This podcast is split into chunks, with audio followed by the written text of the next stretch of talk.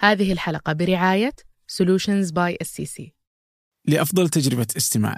اسمع هذه الحلقة من تطبيق راديو ثمانية. وتقدر تسمعها بدون موسيقى لو تحب. بداية فترة العلاج. المريض يتحسن من بشكل واضح للآخرين. بس في التجربة الذاتية لسه هو متحسن.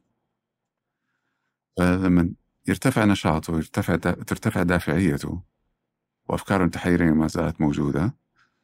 يصبح أكثر قدرة على إنه يعني ينتحر. هل في حالة انتحرت؟ إي. حالات. مش حالة حالات. كيف تشعر في هذا؟ تقريبا أصعب شيء ممكن يحدث. أهلا. هذا فنجان من ثمانية وأنا عبد الرحمن أبو مالح. الصحة النفسية من أهم المواضيع اللي أحرص على الحديث عنها لأنها على قدر أهميتها إلا أن الاهتمام فيها ضعيف من جانب الحكومات والناس أنفسهم. وهو مكان صعب. آه هو غير محسوس. وهذا يزيد تعقيده والناس لا تفهم ما تجهل وينتج عن هذا سوء في تصور ماهيته وسوء في إدارته وتتراكم هذه الصور والتجارب وتزيد بعد الناس عنه. اليوم إذا قلت مستشفى شهار ما تجي في بالك إلا كل صورة سلبية ممكن تتخيلها. حتى أن مستشفى الأمل آه تغير اسمه إلى مركز إداء إرادة لمحاولة تغيير الصورة الذهنية عنه. ضيفي في هذه الحلقة الدكتور ياسر الدباغ قائد الاستراتيجية الوطنية للصحة النفسية في السعودية. حديث عن الصحة النفسية على عدة ارتفاعات على بعد 30 ألف قدم وننزل إلى 10 ألاف قدم وننزل إلى الأرض. وطبعا بحكم خبرته الطويلة داخل وخارج السعودية وتنوع مناصبه اللي تعطيه هذه النظرة الشاملة والقريبة من المريض فالحلقة تعطي جوانب تاريخية وشمولية وكذلك خاصة بعلاقة الطبيب بالمريض. قبل أن نبدأ آه، شاركونا أسماء ومواضيع آه، تقترحونها على فنجان على بريد البرنامج فنجان at ثمانية dot com. أما الآن لنبدأ. كنت آه، يعني في نقاش عن الحلقة فكنت أقول يعني حسيت إني غلطت يوم قلتها طبعا. إنه هل الصحة النفسية رفاه ولا آه ولا هي حاجة إحنا مهملينها؟ فيعني فكان يتكلم إنه الواحد يحتاج يعني مثلا في الاكتئاب وكيف إنه الحبوب وكذا. ف فالصدق إني ما أدري يعني هل هو فعلا اليوم صرنا نعيش جزء من الرفاه؟ إنه صرنا نهتم ل للصحة النفسية؟ وصرنا ندور عليها وما كانت موجودة أول وكان الناس يعيشون تمام. واليوم إحنا صرنا ندور على أمراض جديدة ونكتشفها ونعالجها. فهل هو جزء من الرفاه ولا فعلا إحنا نحتاج هذا العلاج؟ الحين بدأنا تسجيل. أنا كان ودي إنها تمشي عليك. إيه طيب. الصحة النفسية. من البداية. الصحة النفسية ما هي فقط الخلو من الاضطراب النفسي؟ الصحة النفسية هو هي الرفاه النفسي. آه، الصحة بشكل عام رفاه مش بس النفسي. يعني الخلو من المرض لا يكفي عشان واحد يقول الإنسان إنه صحيح. ف بس الرفاه آه يعني الرفاهة النفسية بالذات آه مرتبطة بعوامل كثيرة جدا. يعني آه بعضها مؤثر بشكل مباشر في الصحة العامة غير الصحة النفسية. و... بس أغلبها مش مرتبط بالصحة العامة. أو ارتباط غير مباشر آه، آه، يعني أثره تراكمي على مدى على مدى طويل يعني. فالرفاهة النفسية حقيقة ما هي آه، رفاهية آه، بالمعنى الشائع. الرفاهة النفسية ضرورة. هي الوضع الطبيعي للإنسان. الوضع اللي المفروض أنه نسعى إلى إيجاده في حياتنا وش هو هذا الوضع الطبيعي؟ آه، من المهم أنه الإنسان يكون قادر على أنه آه، يستمتع بنشاطات آه، حياته بشكل عام يكون قادر على تكوين علاقات مفيدة مثرية لحياته. يكون العلاقات هذه فيها استقرار.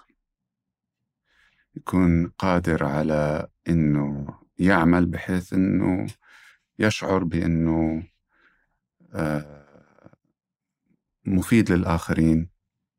قادر على إنه آه، يثري حياته ويثري العلاقات اللي في حياته. آه، قادر على الحب. قادر على إنه يشعر بدرجة من الطمأنينة لأن بأن الأمور في حياته ماشية في اتجاه هو راضي عنه. نوع من القناعة في مجالات عديدة في الحياة. بس مو هذه نسبية؟ من شخص لشخص مختلفة من شخص لشخص. فعلا. ويعني فهذا اللي يخلي مسألة النفسية أحسها مشكلة. يعني دائما يعني مثلا الآن يعني في تربية الأطفال وفي العلاقات اللي ما بين الآباء والأولاد تلقى يعني مسألة اللي كيف أصبحت اليوم مقننة ويخافون لا تضرب لا تسوي لا تدري إيش عشان لا يتعقد نفسيا. بينما مثلا في الماضي كلنا كنا ننضرب ما فينا إلا العافية طيب يعني أنت جملة ما فينا إلا العافية متأكد منها؟ يعني انك تجرب تحللني نفسيا وتشوف بالمناسبة يعني التحليل النفسي ما يتم في دقائق ولا في ثواني ولا في ساعات ولا في أيام ولا في أسابيع. التحليل النفسي ياخذ شهور وسنوات. ففي فهم شائع عند الناس إنه مجرد ما تقابل مختص في المجال في دقيقتين يحلل لك شخصيتك. يعني هذا كلام يعني غير صحيح. okay. بس هل فعلا لو لنفرض إنه عندك الوقت الكافي آه في في قياس المجتمع السعودي وأتوقع اللي سوته الدكتورة ياسمين التويجري برضه مع فريقها في المسح الوطني اللي صار على السعودية يعني هل فعلا المجتمع السعودي يعاني من مشاكل نفسية؟ آه، هو سؤال بيفترض إنه ممكن إنه المجتمع ما يعاني من مشاكل نفسية. لا يمكن. الاضطراب النفسي جزء من طبيعة الإنسان. زي كل الأمراض البشرية. آه، فالمسح الوطني يعني دراسة من أفضل الدراسات اللي أقيمت في المملكة. آه، و يعني أعطتنا معلومة جزئية عن انتشار الاضطرابات النفسية في المملكة في مرحلة عمرية معينة وفي فترة زمنية معينة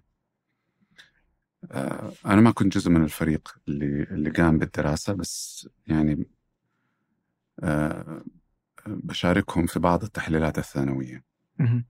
لما نقول اضطرابات وش نقصد في الاضطرابات النفسية؟ الاضطرابات النفسية كثيرة جدا. آه يعني دليل التشخيص آه اللي بنستخدمه آه في ما يزيد عن 300 اضطراب وإذا أخذنا كل الرموز الفرعية كل اضطراب ممكن يكون له أشكال ثانوية.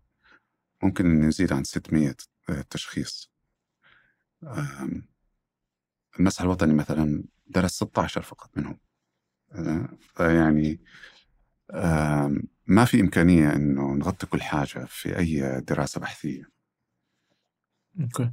طيب لما تقرأ النتائج كانت مثلا إنه آه، الاضطرابات الاكثر شيوعا في السعودية مثلا آه، اضطراب قلق الانفصال، اضطراب نقص الانتباه وفرط الحركة، آه، الرهاب الاجتماعي، الوسواس القهري، هذه الاغلب والاكثر انتشارا، ليش ليش هذه النوع من الاضطرا- الاضطرابات هي الاكثر انتشارا في المجتمع؟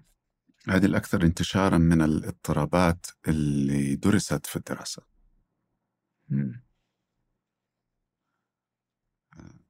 الدراسة ما قدرت إنها زي ما كنا بنقول إنه تغطي كل الاضطرابات. آه، كل دراسة بحثية لها حدودها و, و... حيكون فيها فجوات. المعلومات الناتجة عنها حتكون فيها نواقص. هي الدراسة كانت من من أفضل الدراسات ويمكن آه، يعني من الناحية المنهجية ممتازة جدا. لكنها كانت صعبة واجهت صعوبات كثيرة. و آه، على آه، يعني أخذت وقت طويل عشان تنتهي. و آه، وما استطاعوا أنه يأخذوا غير عينة يعني بحجم معين. وفترة عمرية ما بين عمر 15 إلى 65 ف فبالتالي كان بالضرورة لابد أنه تنحد في أشياء معينة. ومع ذلك الاضطرابات اللي درست آه، كانت نسبة انتشارها عالية. آه، فالاضطرابات اللي ال- ال- اللي كان التركيز عليها أكثر هي الاضطرابات اللي سهل في حجم العينة و آه، وطريقة ال- يعني منهج الدراسة إنها تلقط تلتقط في الإحصائية مم. ليش آه، يعني اضطراب- اضطرابات معينة منتشرة أكثر من من غيرها معظم هذه الاضطرابات لها درجات انتشار متشابهة عالميا. يعني لما يقول لك إنه فرط الحركة وتشتت الانتباه 8% النسبة العالمية تتراوح من 6 إلى 10% ف م-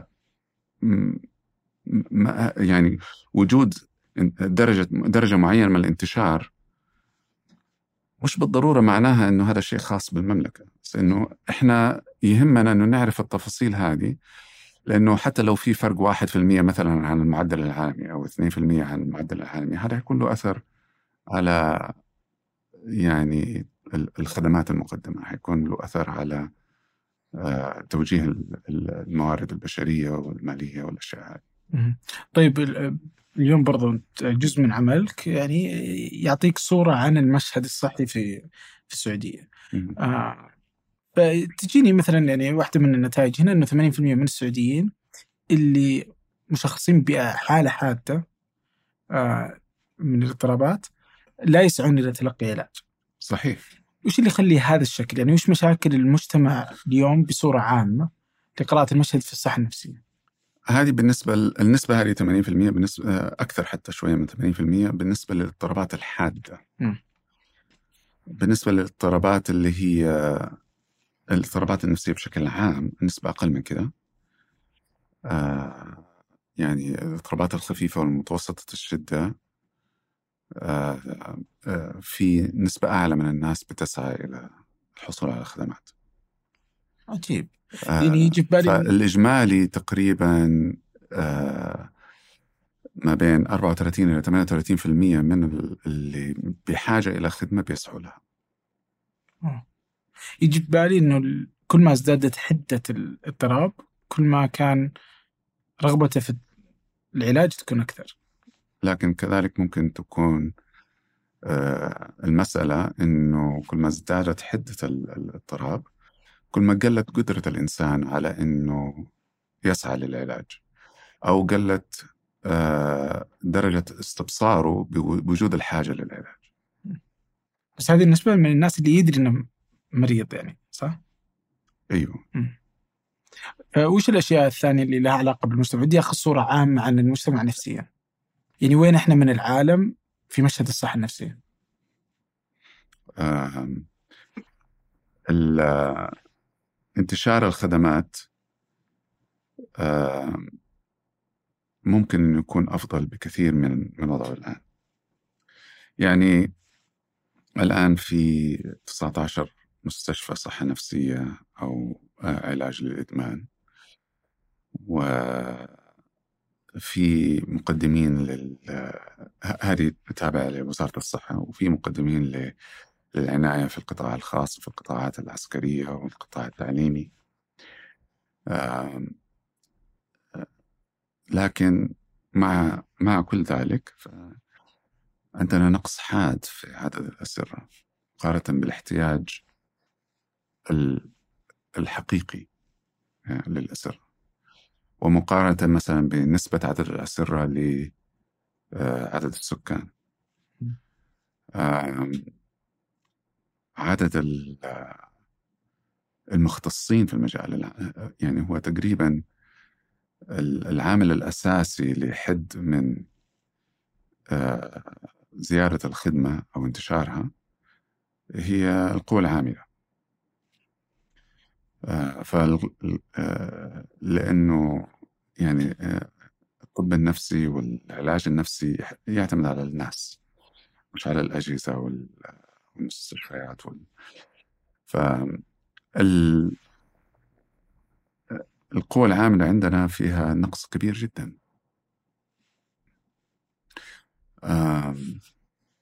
يعني أنا طبيب نفسي تخصصي الفرعي طب نفس أطفال ومراهقين.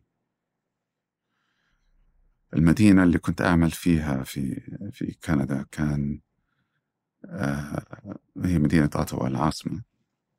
عدد سكانها 750 ألف. وفيها مستشفى للأطفال. مستشفى الأطفال هذا فيه قسم للصحة النفسية. والمستشفى هذا يغطي شرق الولاية.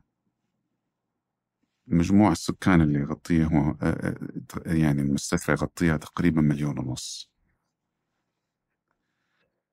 مليون ونص هذا آه، في لهم طابق كامل في المستشفى تنويم للأطفال المراهقين وفي مستشفى آخر تنويم للمراهقين فقط آه، في نفس المدينة. المستشفى فقط المستشفى هذا اللي أنا كنت شغال فيه كان فيه 23 طبيب نفسي أطفال ومراهقين. ومع ذلك كان فترة الانتظار طويلة. نسبة الأطفال المراهقين من السكان هناك 19% نسبة الأطفال المراهقين عندنا في السعودية 30%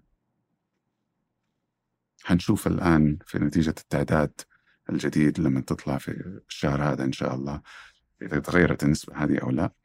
بس هذا المتوقع. عندنا فائض في جراحين القلب. واو عندنا فائض حقيقي فائض. يعني جراح القلب ما يقدر يسوي عمليات كفاية. عجيب والله. كم طبيب نفس طبيب أطفال هو سلوك في المملكة تظن؟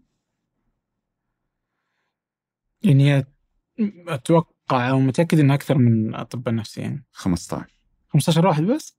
لا لا ما معقوله هذا اللي أنا أعرفه 15 المملكة كلها 37 مليون نفر فيها 50 طبيب نفسي أطفال طيب ليش وصلنا لهذا العدد؟ ليش فقط هذا العدد بس؟ ليش فقط هذا العدد؟ يعني إذا ما في كوادر سعودية ممكن نجيب كوادر خارج السعودية إلى أن يتم إحلالها بكوادر هي مسألة صعبة لأنه الاحتياج موجود في كل مكان. لأنه فرق مهول يعني. أي فرق مهول. بس الاحتياج موجود في كل مكان. زي ما قلت لك حتى في اوتوا م. فترة الانتظار طويلة. أنت لما يكون عندك 23 يخدموا 2.5 مل- مليون ونص ولا 2 مليون فترة انتظار طويلة. ونسبة الأطفال أقل. هذول حتستقطبهم لبلد تانية كيف؟ ال- ال- الطلب. أوه. فاهم قصدي؟ الطلب عالي في كل مكان. لما يكون عندك آه، التركيبة السكانية إن آه، بحيث ال- آه، الفئة العمرية العاملة يعني نسبتها صغيرة إلى حد ما الباقي يا إما أطفال يا إما متقاعدين. الفئة هذه الفئة حيكون صعب جدا إنها تغطي احتياجات الجميع. وخاصة عندنا يعني فترة طويلة من الزمن كان نسبة العمالة بين النساء منخفضة. فيعني حتى الفئة العمرية العاملة كانت النص تقريبا. آه، ف آه، الآن بدأ الوضع يتغير. كذلك بدأت التركيبة السكانية تتغير شوية. يعني آه، نسبة الأطفال بتقل ونسبة المسنين بتزيد. فبالتالي مع مرور الوقت يعني في خلال العشرين ثلاثين سنة القادمة التركيبة السكانية حت يعني هتبدأ تقترب من التركيبة السكانية الموجودة في كثير من الدول الغربية. وحيبدأ يكون أسهل إنه نغطي بعض هذه الفجوات. بس فعلا مسألة صعبة مسألة مش سهلة أبدا إنه نغطي هذه الفجوات ب آه، وخاصة إذا كان الهدف عندنا إنه نغطيها بقوة عاملة ذات جودة نوعية. في عصر يتسابق فيه الجميع لتحقيق التحول الرقمي بشكل يعزز إنتاجيتهم ويدعم نجاحهم تمكن solutions عملائها من تسريع وتيرة الرقمنة وإدارة البنية التحتية التقنية. خبرة تمتد لأكثر من عقدين في مجال حلول تقنية المعلومات خلتهم يكونون المزود الأول لخدمات التقنية في السعودية لست سنوات متتالية. تعرف أكثر على solutions من خلال الرابط في وصف الحلقة.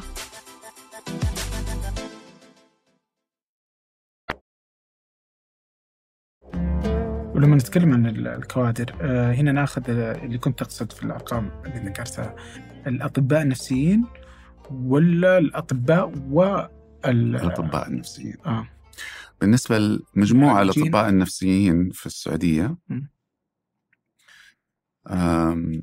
أعتقد آه، يعني آه، في بداية 2000 و أعتقد في 2020 كان في مسجلين في هيئة التخصصات الصحية. 1100 طبيب آه، تحت آه، نطاق التخصص الطب النفسي. بس من ال 1100 هذول يعني 400 وكسر فقط استشاريين الباقيين آه، يعني ما حصلوا على ال board في المجال و أو أطباء مقيمين أطباء تحت التدريب. طبعا النسبة ال 400 هذول هي هم اللي نقدر نعتبرهم أطباء نفسيين. آه، يعني عالميا لما بي بي بيقارنوا الدول ببعض بيقارنوا الحاصلين على ال board فقط. أي. وبالنسبة لتخصص علم النفس الكلينيكي بيقارنوا على أساس الحاصلين على الدكتوراه.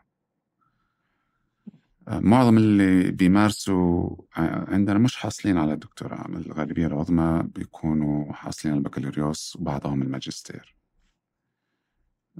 ففي نقص كبير بالنسبة للكوادر اللي هي على درجة عالية من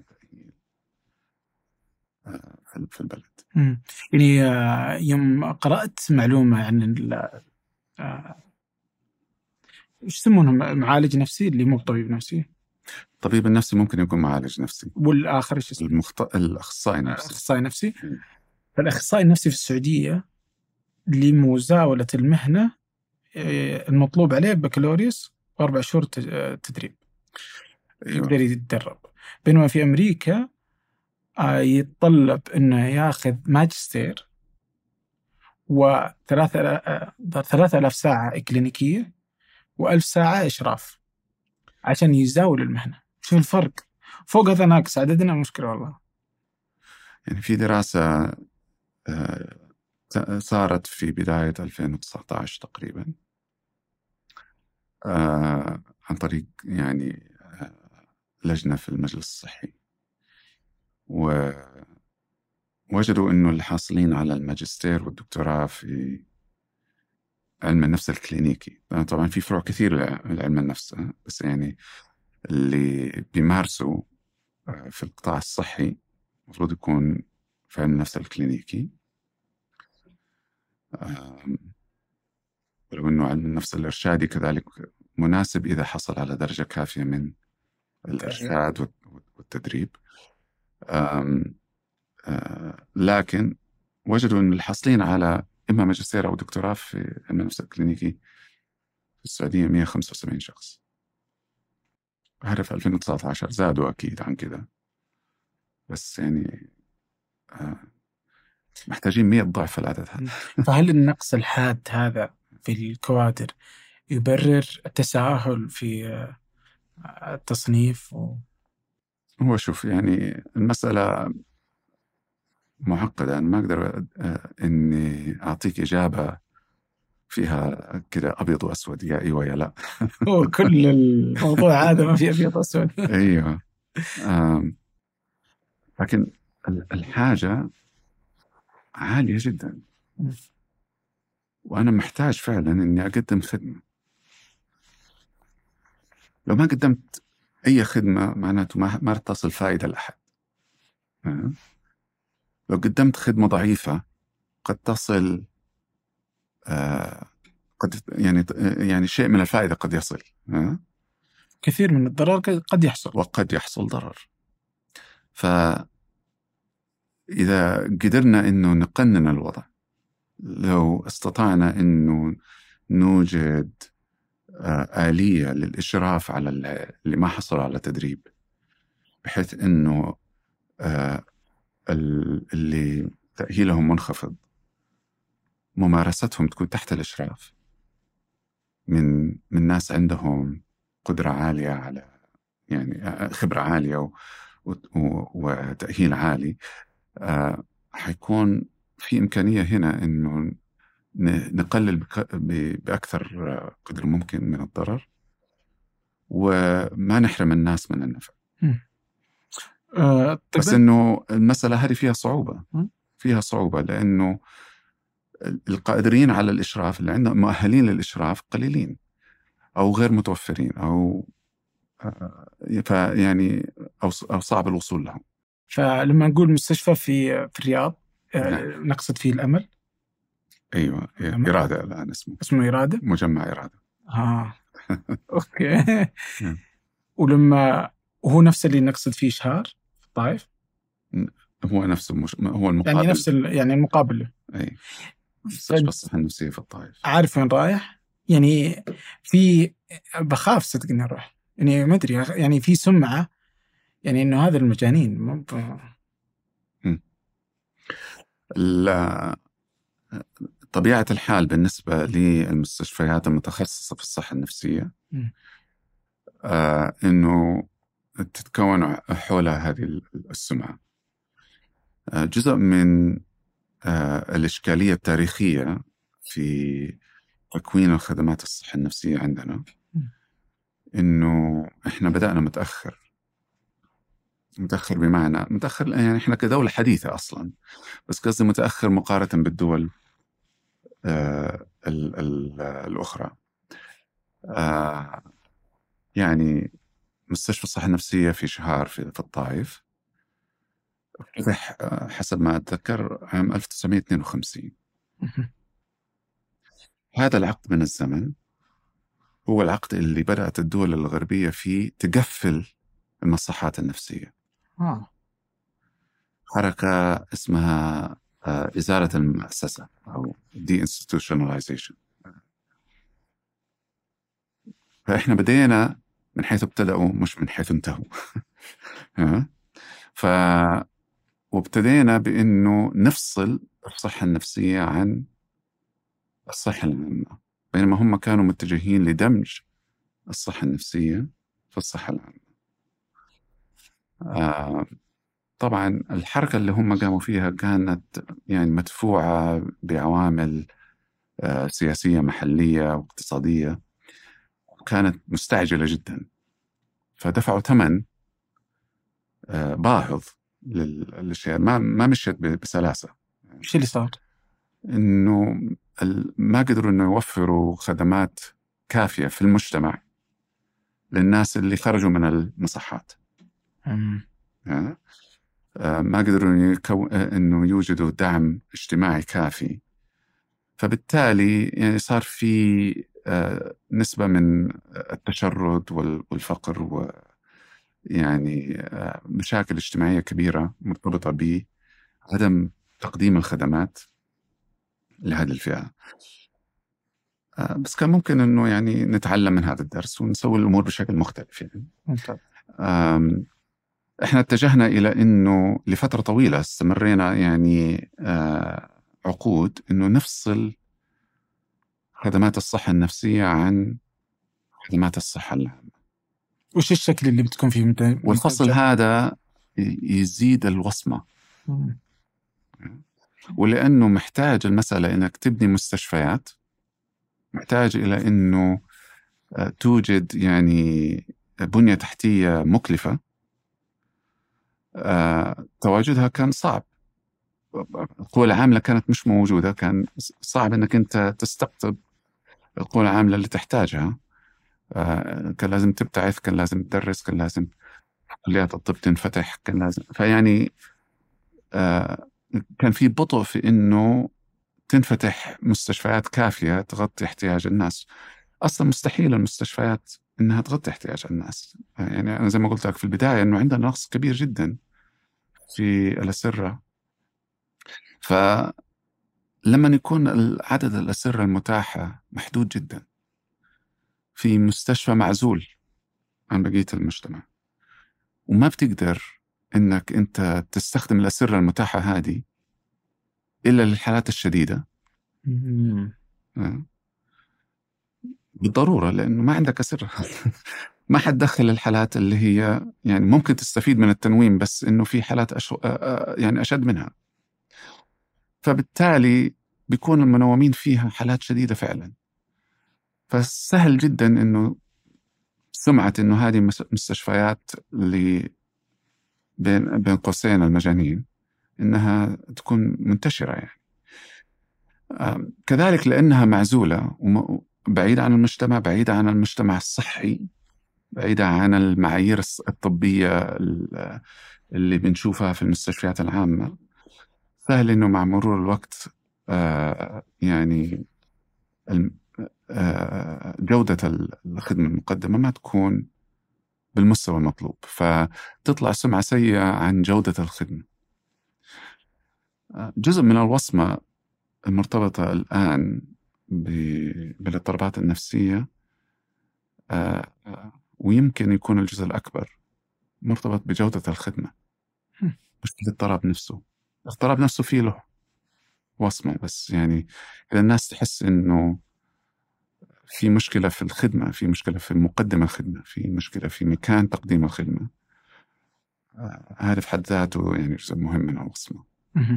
والشكل المثالي آه، بعدم الفصل أن المستشفيات تكون ضمن المستشفى العادي فلما التنويم التنويم آه، في تحت يعني الطب النفسي آه، الطريقة المثلى هي أنها تكون في مستشفى عام زي ما في عنابر للأورام عنابر للجراحة عنابر آه، آه، يعني أمراض معدية باطنية مش يكون في عنبر ل نفسية للاضطرابات النفسية وأحيانا تكون عنابر متخصصة في الطب النفسي وما مدى يعني هل رحت مستشفى إرادة ولا شهر أي. نفسك؟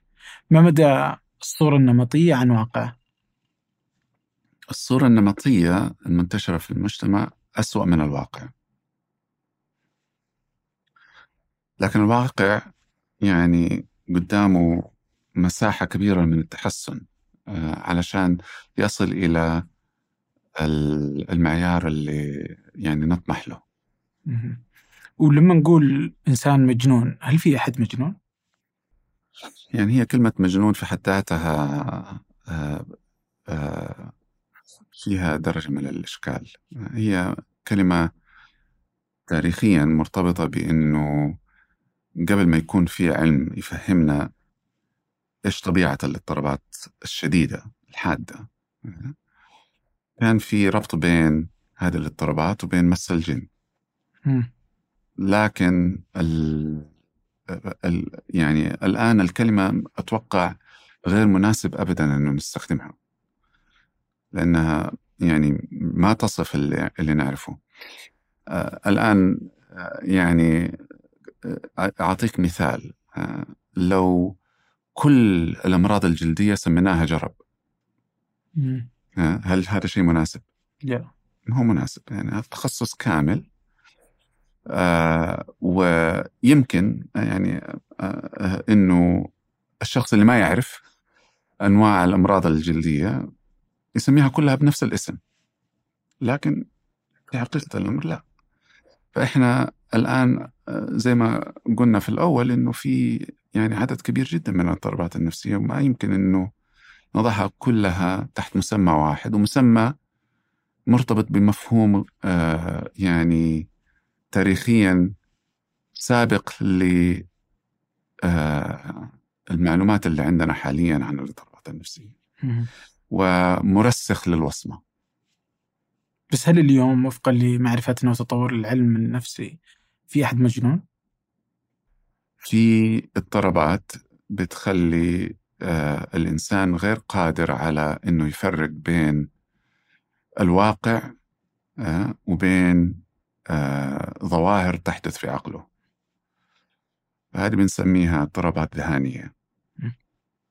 آه وبالتالي بيكون درجة استبصاره بالواقع منخفضة آه ربما يكون تكون منخفضة إلى درجة بحيث أنه غير قادر على اتخاذ قرارات آه سليمة في هو في في تلك الحالة من الشدة. بمعنى اللي يمكن من المنظور الشرعي يكون مرفوع عنه القلم في هذه اللحظة. لكن أسميه مجنون هذا شيء أنا أتمنى أن نتفاداه بس هل اللي عنده الاضطراب الذهاني اليوم آه، ممكن بالعلاج يتعالج؟ أكيد.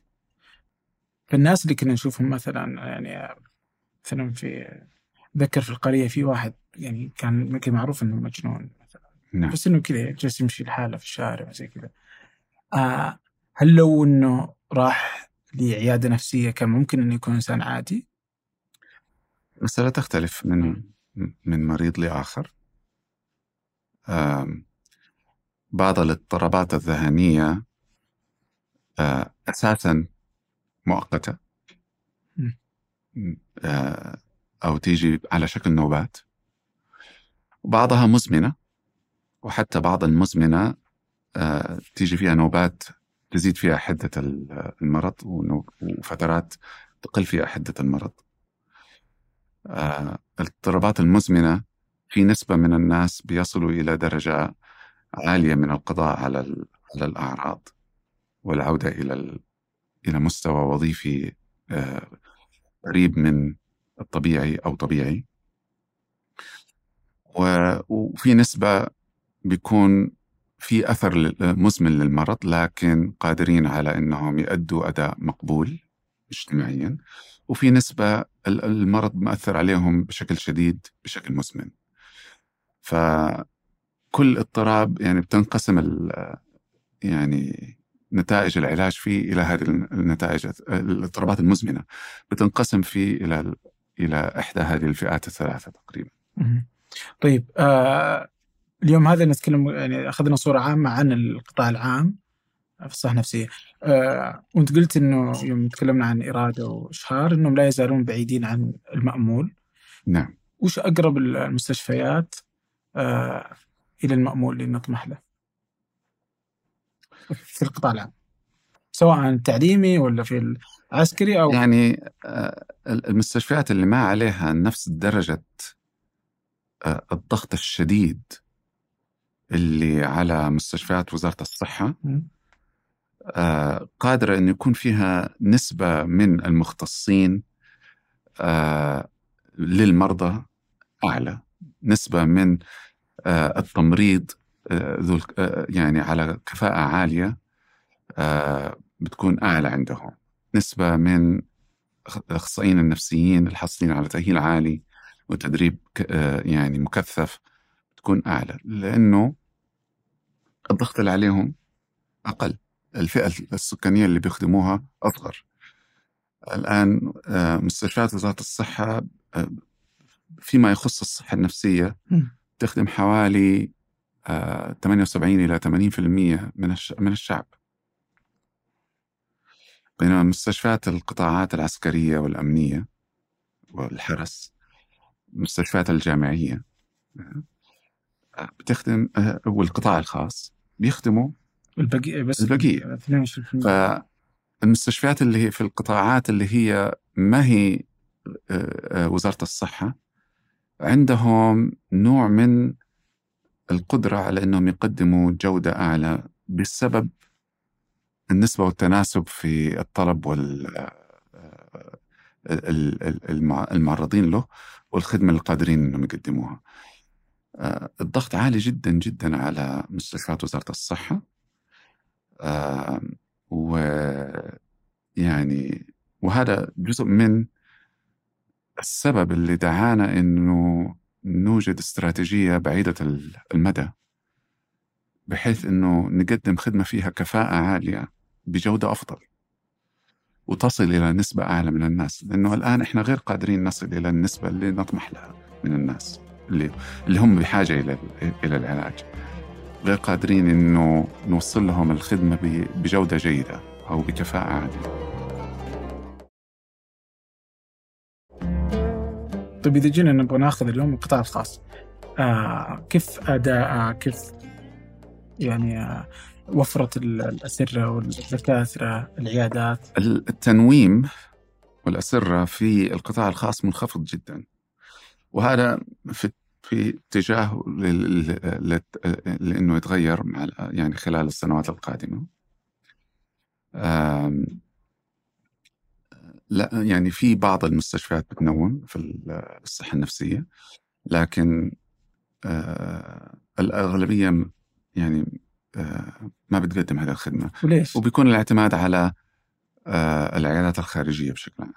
بس ليش قلة الأسرة؟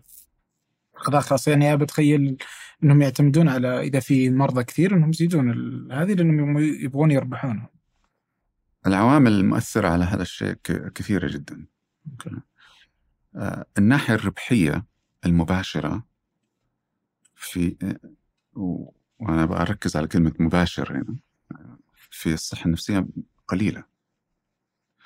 يعني اللي بيقدم آه، خدمة صحية في القطاع الخاص آه، يربح من التدخلات الجراحية. آه، ما يربح من تنويم مريض نفسي. وجود مريض في المستشفى مكلف والمريض النفسي ممكن إنه يحتاج إلى فترة طويلة في المستشفى آه،. فترة في العادة أطول من آه، يعني المرضى المنومين في الأقسام الأخرى يعني صاحب آه، الم- المستشفى يمكن ما يجد جدوى كبيرة من إنه ينوم المريض. آه، ثانيا التغطية التأمينية منخفضة. الآن بتزيد. يعني جهود كثيرة بذلت عشان نزيد التغطية التأمينية للاضطرابات النفسية. ف يعني الحمد لله قاعدة بتزيد و...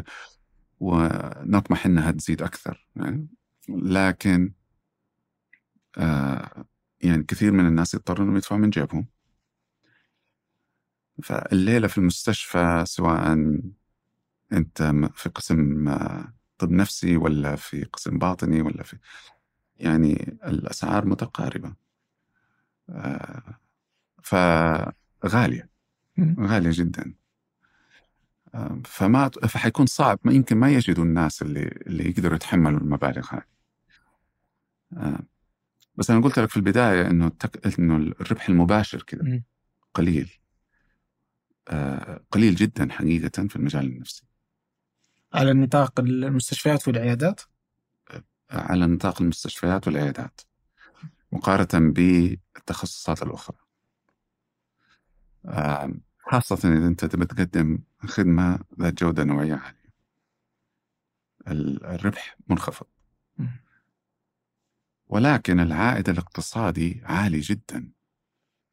عالي جدا بحيث إنه أعلى من من معظم التخصصات الأخرى. مش تقسيم الآن لو كاقتصاد عام macroeconomic يعني view دفعنا ريال واحد في في علاج آه الاكتئاب يرجع لل- للاقتصاد العام خمسة ريال. دفعنا ريال واحد في التدخل المبكر للتوحد على مدى خمسين سنة من عمر الطفل هذا يرجع للاقتصاد أربعة ريال. لو دفعنا ريال واحد آه، لعلاج الإدمان آه، يرجع الاقتصاد 13 ريال ال- العائد الاقتصادي العام كبير جدا لأنه الأثر الاقتصادي للاضطراب النفسي ضخم. مش فقط على الشخص على الشخص على ذوي الشخص على آه، يعني كل المحيطين بالشخص وعلى المجتمع. طيب بما إنه هذا العائد واضح و- ولأنه العلاج في حد ذاته غير مكلف. العلاج في حد ذاته غير مكلف. اي بس المدة حقتها مكلفة. المدة حقته مكلفة إذا كان تنويم حتى لو أنت نظرت إلى علاج مثلا علاج نفسي طويل. الأمد يعني أنا محلل نفسي يعني ممكن إنه أشوف ال- المريض ثلاث مرات في الأسبوع لسنوات إيه يعني آه. الله يعينك فهذه مكلفة مش كده؟ إيه. في على دراسة الطرفين مكلفة على آه، آه، مكلفة وتاخذ زمن. طيب يعني أديك مثال على العائد الاقتصادي. بس هذه دراسة قديمة شوية يعني تحتاج إلى ما, ما في دراسات حديثة مشابهة. يعني أتوقع أنها كانت في السبعينات. من القرن الماضي. في آه، آه، أستراليا على ما أتذكر. إنه التحليل النفسي هناك أو العلاج التحليلي متغطي يعني بيقدم ببلاش معظم اللي بيدخلوا العلاج التحليلي بيكونوا في الخمسينات من عمرهم أه. الآن إيه، لنفترض مثلا معدل فترة العلاج عشر سنوات يتوفى أه؟ يتعالج الفترة اللي بعدها يعني هو 60 وفوق صح؟ إيش تتوقع إنه احتياجه للعلاج الصحي للخدمات الصحية يكون أكثر هو في الستينات ولا هو في الأربعينات؟ في الستينات في الستينات مش كده؟ هذا فعلا اللي بيحدث لمعظم الناس. والدراسة هذه وجدوا إنه اللي دخلوا العلاج. كان احتياجهم للقطاع الصحي أقل من احتياجهم في العشر سنين قبل العلاج. آه. العشر سنين اللي بعد العلاج احتياجهم أقل من ما كان في العشر سنين قبل العلاج لو نظرت لأي آه، تدخل في الصحة النفسية حتجد آه، يعني نتائج مشابهة. آه، الكفاءة الاقتصادية للعلاج عالية جدا والعائد الاقتصادي عالي جدا. بس بطبيعة الحال ما فيها العائد السريع المباشر. الآن أنا لو آه، آه، أبغى أسوي عملية جراحية آه، حدفع مبلغ كبير آه، في وال- والمسألة تنتهي العملية تأخذ لها ساعتين ثلاث ساعات بالكثير يمكن أكثر يمكن آه، حقعد في المستشفى يومين يمكن أكثر يمكن أقل. وانتهى الموضوع. شفت النتيجة تمام وشفت النتيجة. إما إني طلعت من إيه. المستشفى وإني توفيت. يعني يعني النتيجة إيه. واضحة يعني اي ف ال- الناس تحس ب ب آه، ال- ال- القيمة المقدمة بشكل أوضح آه، ولكن حقيقة آه، المسألة أكثر تعقيدا من كذا بكثير يعني قبل قبل فترة كتبت عن عن تعليق لأحد الزملاء قال لي يعني أنتم أطباء النفس ما يعني إحنا ننقذ الحياة أنتم إيش إيش تسووا؟ مش كده؟ صحيح إيه. ف كتبت كل الإحصاءات عن كيف الاضطرابات النفسية تزيد من احتمال الوفاة تقريبا كلها بتزيد من احتمال الوفاة واو هذا غير الانتحار ما بنتكلم عن الانتحار نتكلم عن النقص في عمر الإنسان يعني الاضطرابات الشديدة كذلك يعني أثرها ضخم جدا. ما يقل عن أثر أمراض مزمنة أخرى زي آه، آه، يعني أمراض الشرايين أو الضغط أو السكري من ناحية أثرها على العمر المتوقع أن الإنسان يعيشه. الفصام بيقلل من من عمر الإنسان في المتوسط ما بين 13 إلى 20 سنة. بهذه الدراسات وبهذا إذا يعني الإثباتات اللي تعود على المجتمعات أو الدول اقتصاديا ليش ما ينعكس هذا على أرض الواقع في زيادة ورفع جودة الطب النفسي والعيادات والمستشفيات والصحة النفسية بالإجمال أول حاجة يعني العوامل اللي بتقلل من وصول الناس للخدمات العوامل اللي بتقلل من ميول اللي بيدرسوا آه، في المجال إنهم يتخصصوا في الصحة النفسية. آه، والعوامل الاقتصادية اللي تكلمنا عنها المباشرة آه، مؤثرة في كل مكان في العالم. الوصمة موجودة في كل مكان في العالم. بدرجات متفاوتة من مكان لآخر. إيش الش... السؤال إيش اللي يخلي الإنسان اللي بيدرس طب ينجذب للطب النفسي؟ أساساً. إيش اللي يخلي إنسان يخ... يفكر إنه يدرس علم نفس ويتخصص علم نفس كلينيكي؟ إيش اللي يخلي إنسان يشعر ب... بإنه بيعاني؟ إنه معاناته هذه ممكن إنه تستفيد من تدخل علاجي من مختص. يمكن هذه هي الأسئلة اللي نحتاج انه نجاوبها. مش ليش الأشياء هذه مش موجودة؟ لأنه في كل مكان في العالم في نقص في الخدمات النفسية. آه، بدرجات متفاوتة. آه، والعوامل اللي بتأثر آه، عوامل كثيرة جدا. إحنا عندنا في المجتمع في أفكار معينة عن الاضطرابات النفسية يمكن وفهم مجتمعي بتمنع الناس إنها تحصل على العلاج مثل إيش؟ يعني وصمة الاضطراب النفسي. زي ما تفضلنا يعني كان كنا بنتكلم عن الجنون كلمة الجنون وهل الطبيب النفسي دكتور المجانين آه، الأخصائي آه، يعني وهكذا. هذه وصمة. حقيقة هذه في انحسار. قاعدة بتقل آه، خاصة في الأجيال الصغيرة. لأنها مسألة تعتمد على درجة تعرض الإنسان للمعلومة ولكن ما زال في آه، وصمة مرتبطة بالخدمة نفسها وصمة مرتبطة بمقدمي الخدمة بأماكن تقديم الخدمة. كذلك في صعوبة للوصول في آه، آه، إحساس بأنه يعني من من ناحية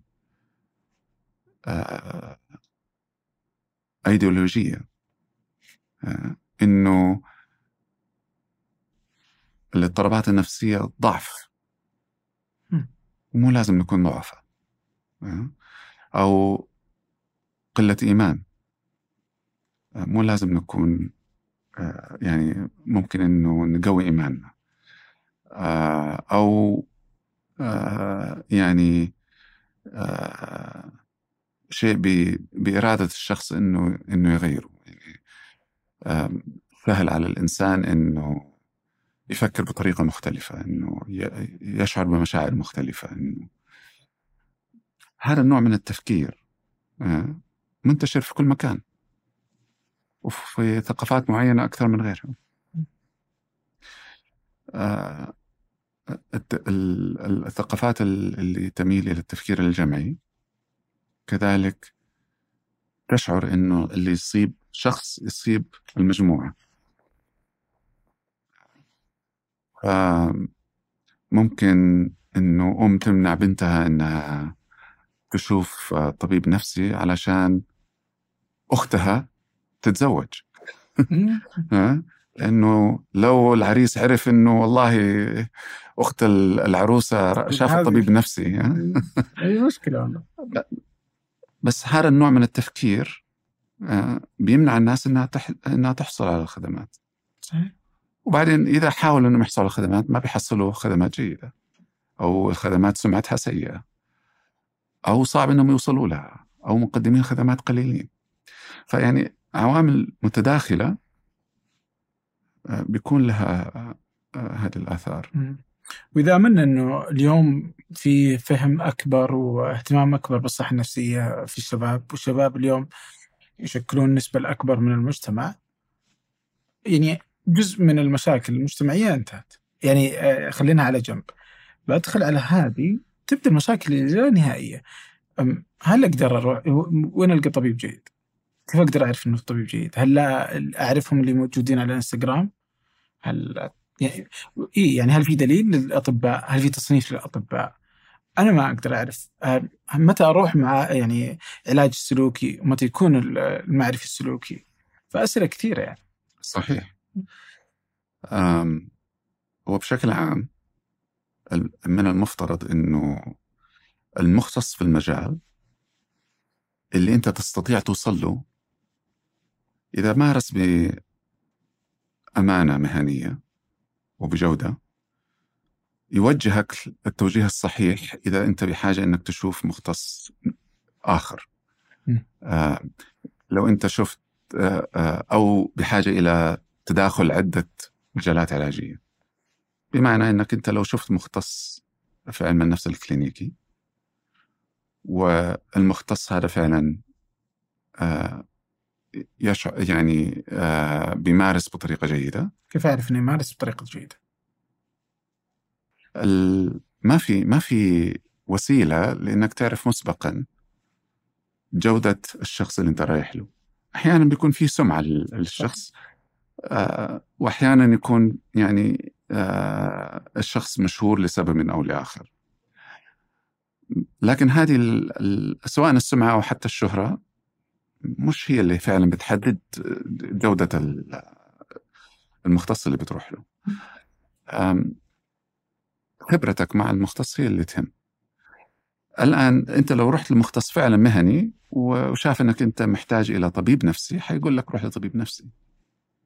أو خليني نشترك في العلاج أنا أقدم لك جلسات علاجية. أنت محتاج كذلك إلى علاج دوائي. الطبيب النفسي اللي ما بيقدم جلسات علاجية علاج نفسي ممكن أنه يوجه المريض إلى مختص للعلاج النفسي. ويقول له أنت محتاج للاثنين أو محتاج لعلاج بالجلسات مش علاج بالدواء. أو الاثنين أو علاج بالدواء هو المهم وبعدين يمكن خطوة ثانية أو هو العلاج الأساسي. فالمسألة تختلف باختلاف المشكلة اللي بيمر بها الشخص الاضطراب اللي عنده و قدرة المختص اللي بيشوفه إنه يوجهه التوجيه الصحيح. بس الكلام والله صعب. يعني منتهى الصعوبة أنا ما إيه، أختلف معك. إيه يعني آه، إيش اللي إيش اللي بيتطلبه؟ واحد أول شيء أن الاطمئنان لسمعة آه، العيادة أو الدكتور مو بالضرورة صحيح. ممكن يكون أكثرهم شهرة وهو سيء جدا طيب أنت عمرك ما شفت طبيب جلدية إيش حتسوي؟ محتاج انك تشوف طبيب جلدية آه ممكن أسأل إيش حتسوي قول لي؟ من تروح المستشفى تروح المستشفى آه. وتقول لهم إيش؟ يعني أبغى طبيب جلدية صحيح وهم حيود. إيش الاختلاف هنا؟ الاختلاف, الاختلاف ما في اختلاف أنا بقول لك أول شيء أن التأمين يغطي فأنا بروح وبيعالجون اياه افترض ان تامينك يغطي. ما يغطي ما يغطي. والله ما في تأمين في السعودية يغطي. يعني لا التأمين حاليا يغطي 15000 ريال أربع جلسات في إلى 50000 الآن. إلى 50000 إي. رفع. لكن بس وكم جلسة هذه؟ آه، تعتمد على أنت إيش بتحصل على الخدمة اللي إيه. بتحصل عليها. لكن أنا قصدي إنه الحين دقيقة معلش. 50000 إجباري على كل شركات التأمين ولا؟ حسب ما أفهم إنه فعلا إجباري على الجميع. أوكي. ومتوقعين إنه انه نرفعها يعني. مم. أي. ف- فهنا يجي التحدي. لأنه حيجي التأمين العام، التأمين العام حينافس التأمين الخاص. آه. اللي هو الت- تبع الدولة؟ أيوه. والتامين العام حيغطي كل حاجة بالنسبة للصحة النفسية. فهنا النقطة. إلى أن يأتي التأمين العام. إحنا نتعامل اليوم. يعني إيش اللي بيفرق؟ إنه التأمين الجلدية آه، أقدر أروح. بعد أسبوع أقدر أشوف النتائج هل بدأت تنعكس ولا لا؟ آه، وانه كلفته أقل وجلسة واحدة لأنه بيصرف لي الدواء وبيشتري الدواء وبعدين أبدأ أجرب إلى أن ما- أشوف النتيجة ابدا مش صحيح إنه كلفته أقل لا لأن ابدا مش صحيح على الأرجح أقل. إنه مغطى من ال... يعني بدفع أنا نسبة بسيطه يعني على الأرجح إني بدفع شيء قليل صح؟ بينما اللي أنت تقوله في في الطب النفسي إني أنا بروح بعد عدد من الجلسات ابى أشوف إذا ينفع إذا هو صح ولا لا ممكن يعني- يحولني على غيري أي. بكذا أنا اوريدي خلصت كل ال... يعني في في في أمراض آه، يعني في الجسد آه، تاخذ فترة طويلة للعلاج. الاضطرابات النفسية بشكل عام تحتاج إلى فترة طويلة في العلاج. لكن في موق- آه، كثير أمراض مقابلة لها في ال- في الأمراض الجسدية تاخذ فترة طويلة. أنت ما راح تشوف النتيجة بشكل سريع، صحيح؟ حتاخذ فترة طويلة. لكن هذا لا يمنع إنك أنت ت- تروح لطبيب قلب وما تشعر بارتياح.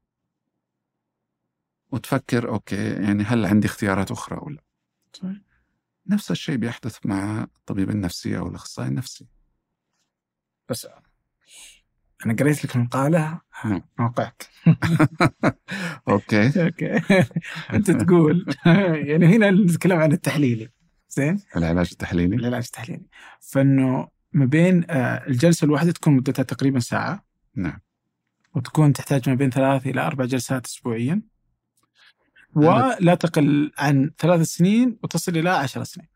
هذا التحليل النفسي. اي فخذ لك. التحليل النفسي التحليل النفسي ما هو شيء لكل الناس. ممتاز.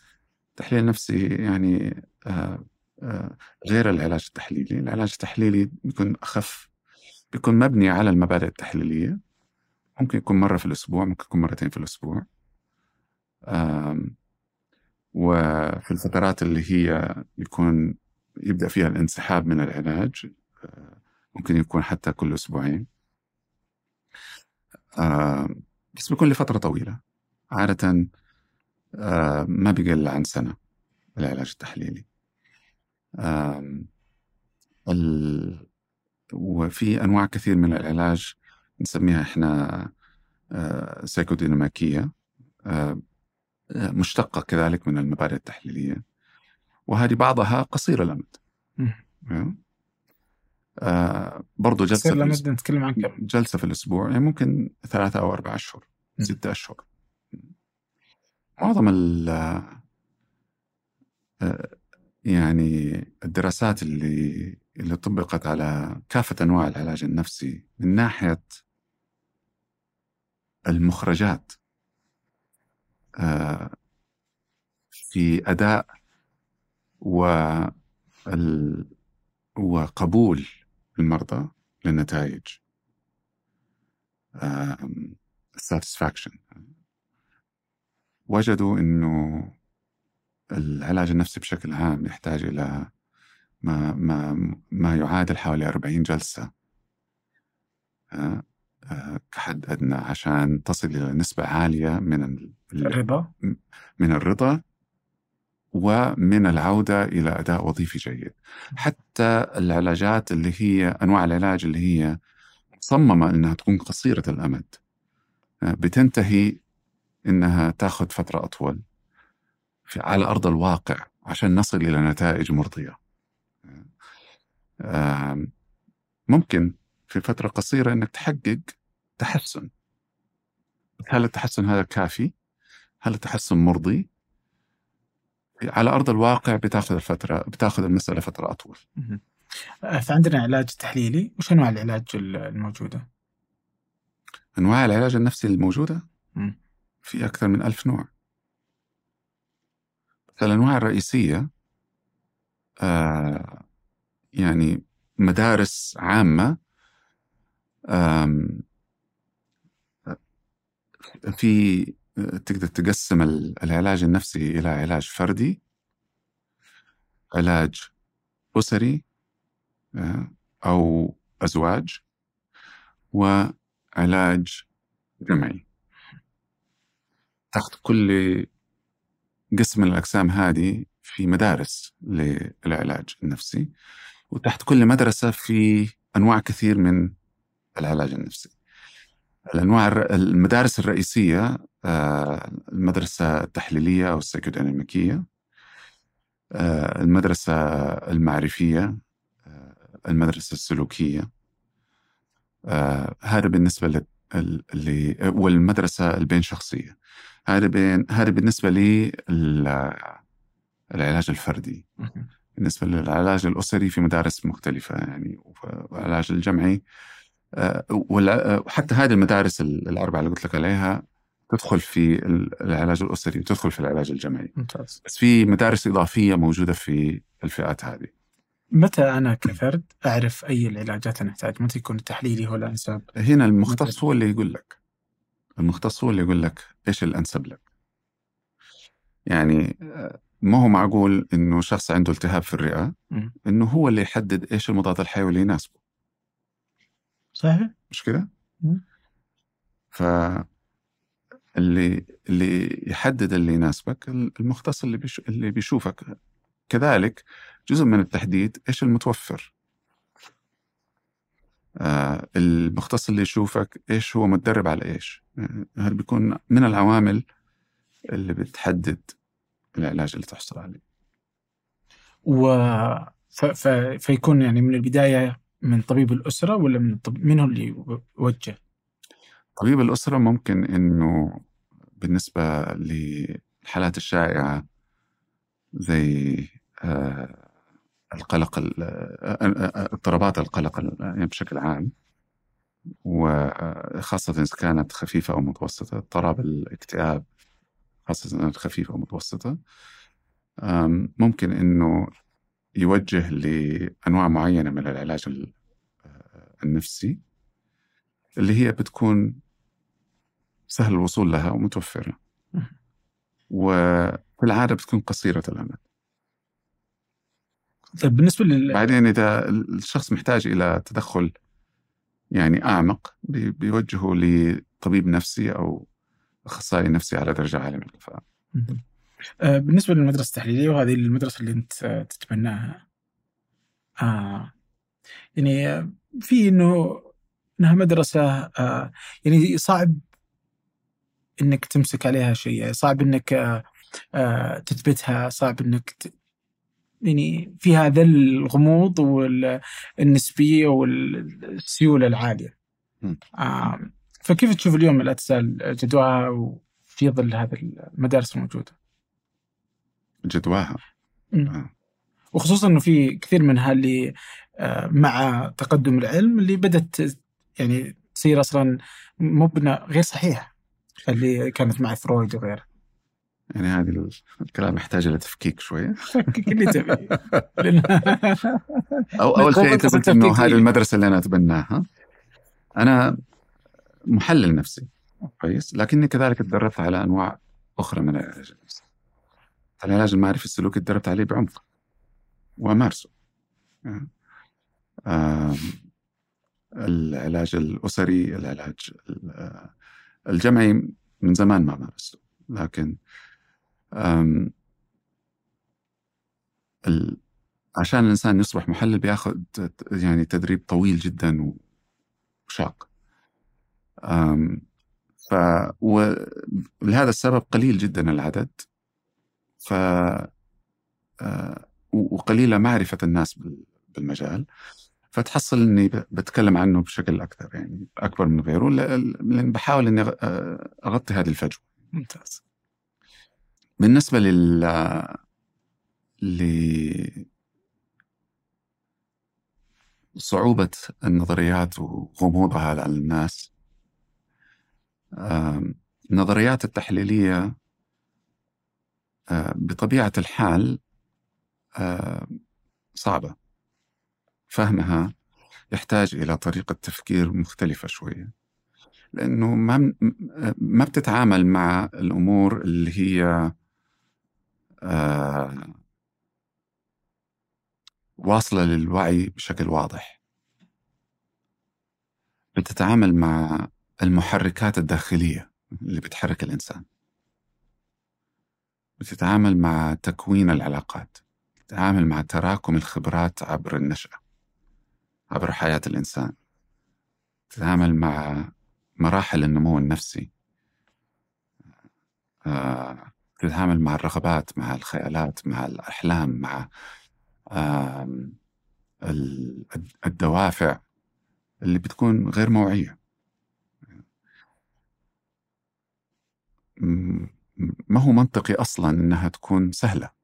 لأنها أساسا بتدرس شيء مش موعي شيء ما هو محسوس.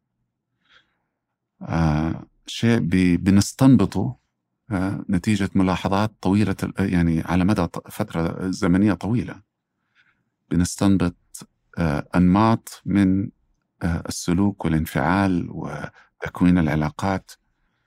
آه آه محتاج إلى إلى عمق كبير ومحتاج إلى شفافية عالية.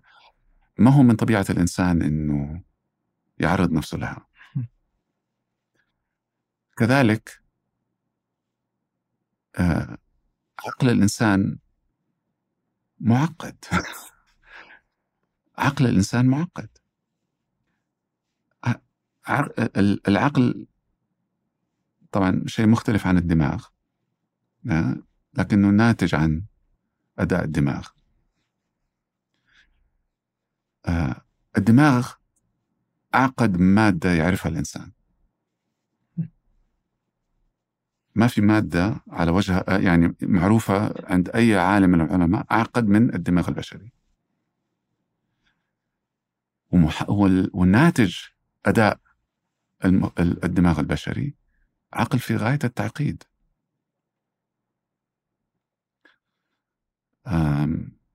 فصعب جدا أنه نتوقع أن فكرة بسيطة تفسر لنا سلوك الإنسان. فهذا التوقف حد ذاته هو المشكلة. طيب. النظريات اللي اللي طرحت آه، بطبيعة حالها زي كل النظريات العلمية آه، بتحاول إنها تفسر نطاق واسع من الظواهر العقلية اللي بنشوفها. ولما أي نظرية حتى النظريات اللي اللي بتستخدم في أنواع العلاج النفسي الأخرى تحاول تعمل حاجة زي كده حتفشل في أشياء وتنجح في أشياء. اللي يعطيك فكرة عن آه، هل النظرية هذه جيدة أو لا آه، عدة عوامل واحد منها إنه هل قاعدة تتطور أو لا؟ هل هي قابلة للتطوير؟ هل فيها المرونة إنها تتوسع؟ إنها تغطي الأشياء اللي ما وسعت آه، غطتها قبل كذا؟ وهل لما نطبقها آه، بتعطينا نتائج إحنا راضين عنها؟ كل العوامل هذه تنطبق على النظريات التحليلية. التحليل النفسي بدأ يعني في أواخر القرن التاسع عشر في آخر عقد من القرن, القرن التاسع عشر يعني الآن أكثر من 120 سنة خلال 120 سنة هذه النظريات التحليلية التحليلية تطورت بشكل كبير جدا ما هي واقفة في مكانها. وبتتوسع و آه، بيكون لها تأثير كبير على الممارسة الفعلية بحيث إنه الآن لو لو فرويد عايش آه ما حيعرف إحنا إيش قاعدين نسوي. ما اللي بنسويه الآن غير اللي كان بيسويه فرويد. مختلف تماما. فيعني فكرة إنه آه إنه النظريات هذه آه عاف عليها الزمن وأشياء زي كذا هي فكرة أشخ... يعني آه، مصدرها أشخاص قريوا النظريات القديمة في التحليل النفسي وما تابعوا التطور اللي حاصل ما شافوا نتائج الدراسات اللي اتعملت على العلاجات التحليلية. وعايشين على فكرة يعني نمطية أو نسقية قديمة. طبعا المحللين النفسيين مرت عليهم فترة طويلة رسخوا هذه الأفكار عند الآخرين. إنه ما كانوا ما عندهم ميول للقيام بأبحاث لفاعلية علاجاتهم ما كان عندهم آه، كان عندهم درجة من آه، عدم المرونة آه، مش كلهم لأنه المنظرين كثير خلال ال 120 سنة الماضية. ولكن بعض الممارسين كان ما عندهم درجة من المرونة في أنهم يطوروا أفكارهم أن يطوروا الوسائل العلاجية. وهذه ساهمت شوية في في في نشر هذه الفكرة النسقية في المجال. بما أنك قادر على أنك تستخدم أكثر من مدرسة، فمتى تلجأ إلى التحليلية ومتى تلجأ إلى العلاجية؟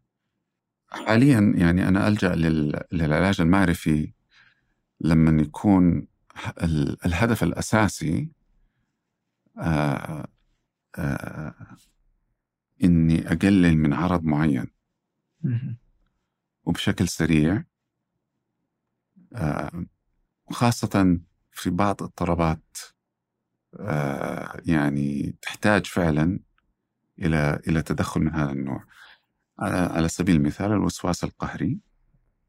الوسواس القهري يستفيد كثير جدا من التدخلات المعرفية السلوكية بشكل آه، يعني مؤثر على جودة حياة الإنسان. بشكل عام آه، بأنحى إلى المنحى التحليلي لما يكون الهدف أكبر من مجرد إني أتعامل مع أعراض. مثل الفكرة هنا فكرة إنه لما الإنسان بيجي العيادة. بيجي العيادة لأنه حياته سيئة. بيجي العيادة مش عشان عرض معين. آه، بيجي العيادة علشان مش قادر إنه يعيش حياة جيدة. فلذلك لما يكون الهدف تحسين حياة الإنسان بشكل عام معناها أنه لازم ننظر إلى تكوين شخصية الإنسان طريقة تكوين علاقاته جودة علاقاته قدرته على آه، تحمل الإحباط قدرة الإنسان على أنه آه، يتواجد عاطفيا مع الآخرين آه، مروره بصدمات معينة مؤثرة في حياته. يعني أمور كثيرة أكثر تعقيدا من مجرد إنه عنده أعراض قلق أو عنده أعراض اكتئاب أو عنده آه، أرق في الليل ما بينام ف آه، في الغالب لما بتكون الصورة هذه واضحة عند المريض إنه المريض يحتاج إنه يشتغل على على نفسه بشكل أعمق هنا بتجه للمنحى التحليلي. طيب آه، بالنسبة لل العيادات عن بعد أو الجلسات عن بعد كيف ترى مفعولها وكيف ترى أنها قابلة فعلا للعلاج وأنها تساعدنا في آه، الوصول إلى أنه نقدر مثلا إذا كانت في أزمة آه، أطباء أقل فاليوم صار تقدر تحصل على أطباء من كل العالم. إذا كانت أزمة الأسرة أو مو الأسرة موضوع ثاني بس إذا أزمة المكان والبعد والمسافات صارت اليوم تقدر تكون كلها عن بعد. ونقدر اليوم نشوف برضو في تطبيقات عندنا في السعودية عندنا زي لبيه وغيره آه، من الشركات اللي موجودة اللي جالسة تحاول آه، تدخل هذا المجال. بشكل عام العلاج آه، عن بعد له إيجابيات وله سلبيات. في شيء مفقود لما الإنسان ما يكون في نفس الغرفة. في شيء مفقود. آه كذلك بالنسبة لبعض آه الحالات محتاجين إلى فحص يعني فحص جسدي. آه بعض الأعراض الجانبية تحتاج إلى آه إلى إنه الطبيب يعني يفحص المريض بشكل مباشر. آه الوضع اللي آه اللي موجود فيه آه المريض آه مؤثر على اللي بيوصل للطبيب أو المعالج النفسي آه الوضع اللي موجود فيه الطبيب أو الأخصائي النفسي مؤثر على اللي قاعد يوصل للمريض صح. آه، فلذلك في في عوامل مفقودة. آه، وهذه حقيقة يطول شرحها شوية خاصة في العلاج النفسي. ولكن من الممكن إنه العلاج النفسي وحتى بعض جلسات المتابعة في الطب النفسي إنها تتم عن بعد وتؤدي يعني دورها بشكل كافي بشكل يعني آه، مرضي. آه، مش في كل الحالات لكن في كثير من الحالات. إذا استطعنا أنه الخدمة تقدم بالمعايير الصحيحة بالقيود الصحيحة وبالتنظيم الصحيح. الآن أنا لما بشوف مريض في في المستشفى في العيادة. له ملف طبي. محفوظة فيه وبشكل سري معلوماته الطبية. آه. المريض يعرف بالضبط فين المعلومات هذه. المعلومات هذه يقدر المريض يحصل عليها. آه. خصوصية المريض محفوظة بشكل كامل. آه وفي سياسات داخلية وفي أنظمة وطرق للحفاظ على هذه المعلومات وعلى سرية خصوصية المرضى. وفي معايير وشروط معينة للتواصل بخصوص هذه المعلومات. الأشياء هذه قد تكون مفقودة في بعض يعني بعضها أو كلها يكون مفقودة في بعض وسائل تقديم الخدمة عن بعد حاليا. صحيح. ثانيا آه الهيئة اللي بتقدم فيها الخدمة آه بتكون هيئة مهنية لما أنت تجيني في العيادة. آه ما بتجيني بالبيجامة. كويس. ما ما بتشوفني أنا في, في, سيارتي ولا ولا في غرفة نومي. صحيح. آه آه، في نوع من الاعتمادية على إيش الوضع اللي, حي... اللي حنتقابل فيه. في معرفة ل آه، متى وفين وكيف والمدة والمدة و... إذا كان في كلفة علاجية إيش هي. يعني كل شيء محدد مسبقا ومعروف ومضمون إلى حد ما. آه. ومهنية عالية. أنا حاليا ما عندي الوسيلة إني أضمن إنه التطبيقات اللي بتقدم خدمة عن بعد بتحافظ على المهنية هذه بتحافظ على كل المعايير اللي نتكلم عنها. فهذه من الأمور اللي العمل جاري على إنه نوصل إلى طريقة بحيث إنه تقدم الخدمة بشكل مهني عن بعد. قبل الجائحة آه، في بلاد كثيرة كان في شيء اسمه تيلي ميديسن بالنسبة للطب النفسي تيلي سيكايتري وإلى حد إلى حد بسيط كان مقدم في السعودية. بس هذا كان شيء يعني منظم تنظيم عالي. الطبيب بيقدم الخدمة في المستشفى. المريض آه في عيادة. صحيح عن بعد بس إنه مش من البيت مش من الشارع. آه؟ المريض في عيادة. في مكان مخصص. في غرفة الصوت والصورة فيها معزولين عن آه، عن المحيط. آه، ما حيخاف المريض إنه زوجته تدخل عليه وتسمع الكلام. ما حي... المعلومات محافظ عليها في بنفس الطريقة الطريقة في السجل الطبي اللي وبنفس المنهج. وأحيانا بيكون في مقدم خدمة في المكان اللي فيه المريض يستطيع إنه آه، يدي يعمل المتابعة الطبية يعني طبيب أسرة أو ممرض أو أخصائي يستطيع انه يعمل المتابعة مع المريض آه، لتطبيق الخطة العلاجية اللي قدمت عن بعد أو الاستشارة. ف المعايير هذه صعب تطبيقها الآن. الجائحة آه، يعني أجبرتنا على تطبيق خدمة بطريقة أسرع وأسهل وفي متناول الجميع وبتطبيقات وجود الجوال في يد الجميع. مكن من آه، التكنولوجيا الآن بتمكن من الأشياء هذه. ف يعني تكاثرت التطبيقات وال ووسائل تقديم الخدمة.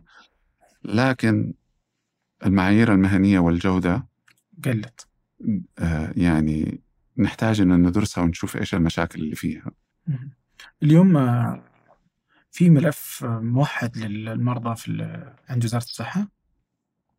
الملف الموحد على وشك أنه يصدر. الملف الموحد عبارة عن المعلومات الأساسية آه لكل مريض. الأج... يعني أنظمة ال... ال... ال... إيش إيش بالعربي؟ يعني أنظمة الملفات الإلكترونية في في المستشفيات مختلفة لكن في آه، طرق آه، للتواصل بينها بحيث إنه المعلومات الأساسية يكون سهل إنها آه، يحصل تبادل لها بمعرف ثابت لكل المريض مرتبط بهويته فهذه بتسهل على المختص آه، إنه يحصل على المعلومات الأساسية عندما يحتاج إنه يوصل لها يعني افترض أنا علاجي في التمام وأنا في زيارة لتبوك واضطريت أروح للطوارئ ما في عندهم وأنا مو ماليه مثلا وما عندهم أي معلومة عني حتكون المعلومات الأساسية قادرين إنهم يوصلوا لها فبالتالي يقدروا انهم يوجهوا العلاج بهذا الشكل. لكن ما هو ما هو كل حاجة في الملف يعني حسب ما أفهم الآن. المعلومات الأساسية فقط. بس بس كل حاجة في الملف مسجلة صح يعني مسجلة في الملف الطبي في الم... في المؤسسة اللي أنت فيها. بتتعالج فيها بس وزارة الصحة ما عندها معلومات وصول لها لا المعلومات الأساسية آه. المعلومات الأساسية يعني دائما تقلقني يعني اللي هي يعني جمع المعلومات في مكان ما وسهولة الوصول إليها تخلي من الصعوبة علي يعني أو يصير مزعج خصوصا في الجانب النفسي اللي هي الخصوصية طبعا بالضبط فلما تصير متاح إنه أي أحد من أي مكان إنه يقدر على الوصول إلى المعلومات هذه يخلي الناس تبدأ تقول دقيقة يعني هذه معلومات ممكن أي أحد يشوفها بعدين. هي أول شيء ما هو أي أحد. يعني انت لما تروح المستشفى هل أي أحد عنده عنده وصول لمعلوماتك اللي في المستشفى؟ على الأرجح إيه يعني مو بانه أي أحد لدرجه يعني يعني الآن زميلك كذا في الاستوديو لو راح المستشفى حيشوف معلوماتك؟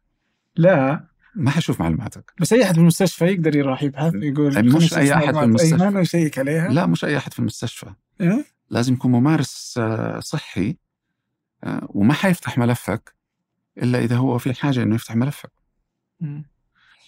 يعني بس يعني بقصد إيش؟ إحنا مجتمعنا مجتمع مختلف عن أمريكا، فأمريكا ما يعني مسألة البحث عن الناس ما هي بواردة، بس هنا نعرف إن إحنا مجتمعات يعني يعرفوا بعض أغلب الناس البعض وزي كذا فهي يخلي هذه المسألة حساسة جدا يعني وأحس إنه- تحصل واحد من قبيلتك بيشتغل طبيب في مستشفى وتقول له والله يخليك سوي لي تقصي على فلان لأنه صح. مقدم على بنتي أي شيء أي شيء أي شيء صدق والله لا يعني تدري يعني ولقافه عالية وتلقاه عادي انه لأنها ما تجرم بذاك التجريم فتلقاه دائما حتى تلقاها. تنتشر هذه إنه واحد مشهور في هذه السناب تجرم ويصور يقول بالله يشوفوا يعني تلقاها في مناطق ثانية مثلا تلقاها على المرور ولا تلقاها على أي شيء ثاني صح ولا لا؟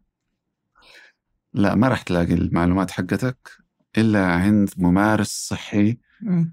بحاجة لأنه يشوف معلوماتك. لو ممارس كذا تقصي من عنده وقاعد يعمل آه،. بحث هذه حقيقة ممكن تعرضه للجزاء ما, ما هو آه، نظريا ممكن إنه ممارس صحي ما له علاقة فيك إنه آه، بيشتغل في مؤسسة آه، أنت آه، بتتعالج فيها إنه يشوف معلوماتك. لكن حقيقة يعني هذه حتثير أسئلة حوله.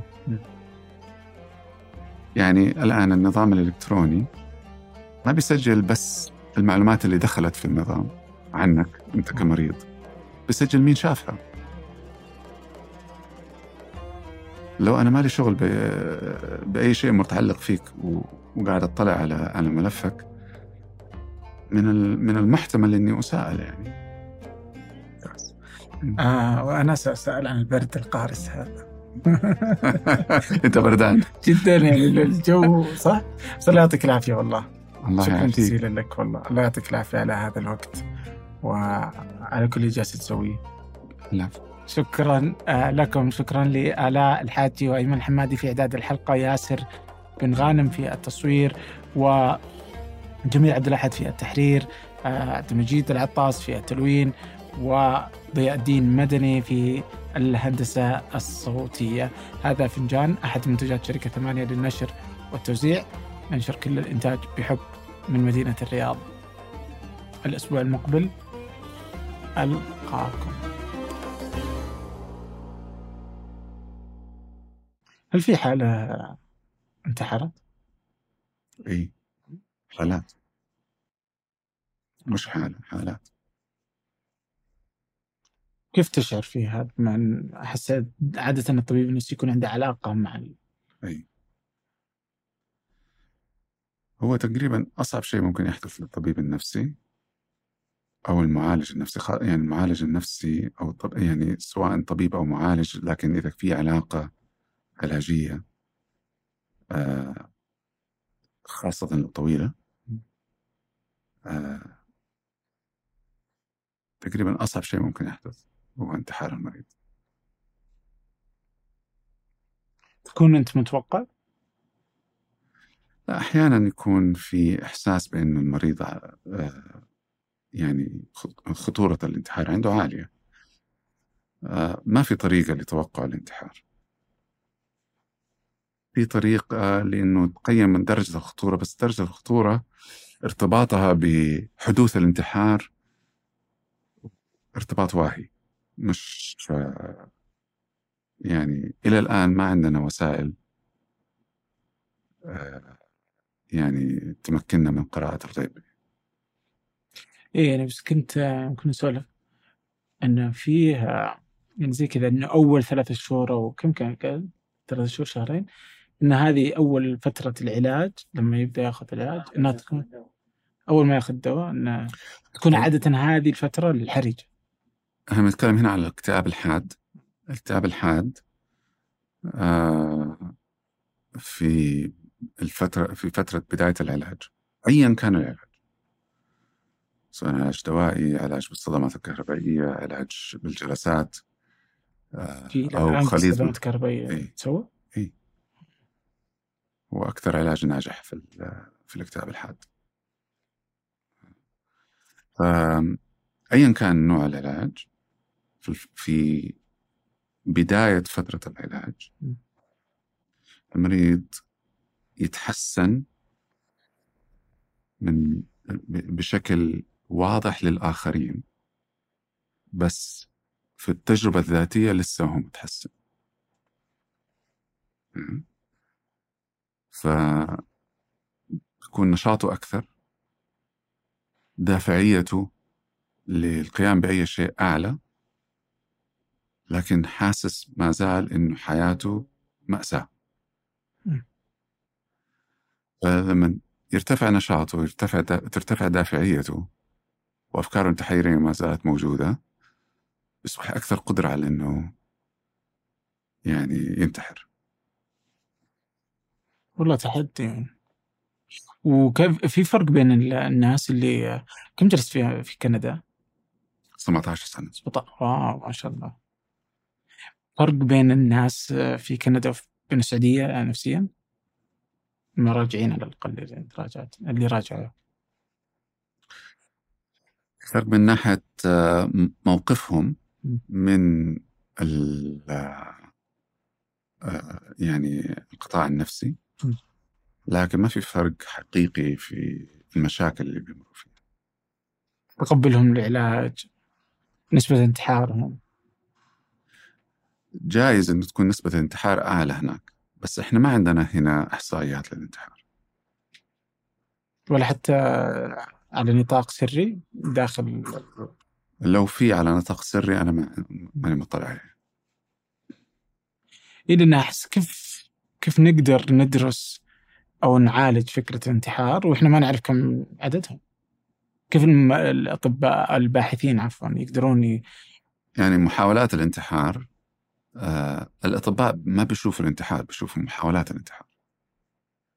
إذا الانتحار تم آه يمكن يشوفوا طبيب شرعي. طبيب شرعي يقدر يحدد إيه، لكن ال ال آه، الأطباء اللي بيعالجوا الناس بيشوفوا محاولات الانتحار. تروح أي غرفة طوارئ في الرياض حتشوف عدد من محاولات الانتحار يوميا. في أي مستشفى في الرياض. وتذكر سوينا بعضها شديد جدا يعني. ذكر سوينا حلقة مع ثمانية أسئلة مع طبيب شرعي. كان يقول يوميا تمر عليه حالات انتحار. أي. يعني يقدر يحددها. يقدر يحددها. في إشكالية كبيرة جدا في المجال آه، إشكالية لوجستية وبيروقراطية. إنه إيش هي الجهة المسؤولة عن الوفاة أصلا؟ عند الانتحار. لا في كل حالات كل حالات الوفاة. وزارة الصحة والمستشفيات ولا؟ لا. لو مات في المستشفى وزارة الصحة. أوكي؟ أو القطاع الصحي آه، لو مات في الشارع قد تكون البلدية. بس توديه للمستشفى لازم صح؟ البلدية تودي المستشفى فاهم قصدي؟ لو لو مات في طريق بين بين المدن ما يعني لو مات آه، في في مو هذا نفس الشيء في مدرسة لو مات في في كل يعني الموقع بيحدد الجهة المسؤولة. ف وبعدين لو لو المسألة فيها تحقيق لمعرفة هل في عامل جنائي في الموضوع ولا لا بتدخل فيها جهات أمنية. فمثلا مرة معقدة في إيش هي الجهة المسؤولة؟ فبالتالي جمع الإحصاءات لو لو ابتدينا اليوم بنحاول تجميع الإحصاءات من غير ما يكون في منظومة يعني آه، مركزية لحالات الوفاة.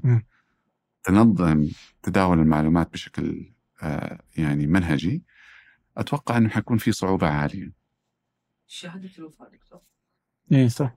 شهادة الوفاة اللي تكتب فيها سبب الوفاة فتسحب شهادة شهادة الوفاة كذلك فيها مشاكل لأنه سبب الوفاة المباشر قد يكون غير سبب الوفاة غير المباشر. يعني إيش؟ يعني أنا الآن لو أخذت جرعة عالية من دواء آه، سميته عالية السبب المباشر للوفاة توقف القلب والتنفس. كويس؟ طب ما هذا السبب المباشر لوفاة كل الناس مم. بس الطبيب الشرعي ما يقدر يعرف الطبيب الطبيب الشرعي يقدر يعرف؟ فيكتب الحالة يعني أحيانا بتكون في وفاة دماغية طبعا نفس الشيء يعني كل الناس اللي بتموت في عندهم وفاة دماغية؟ الأسباب الأسباب المباشرة ما.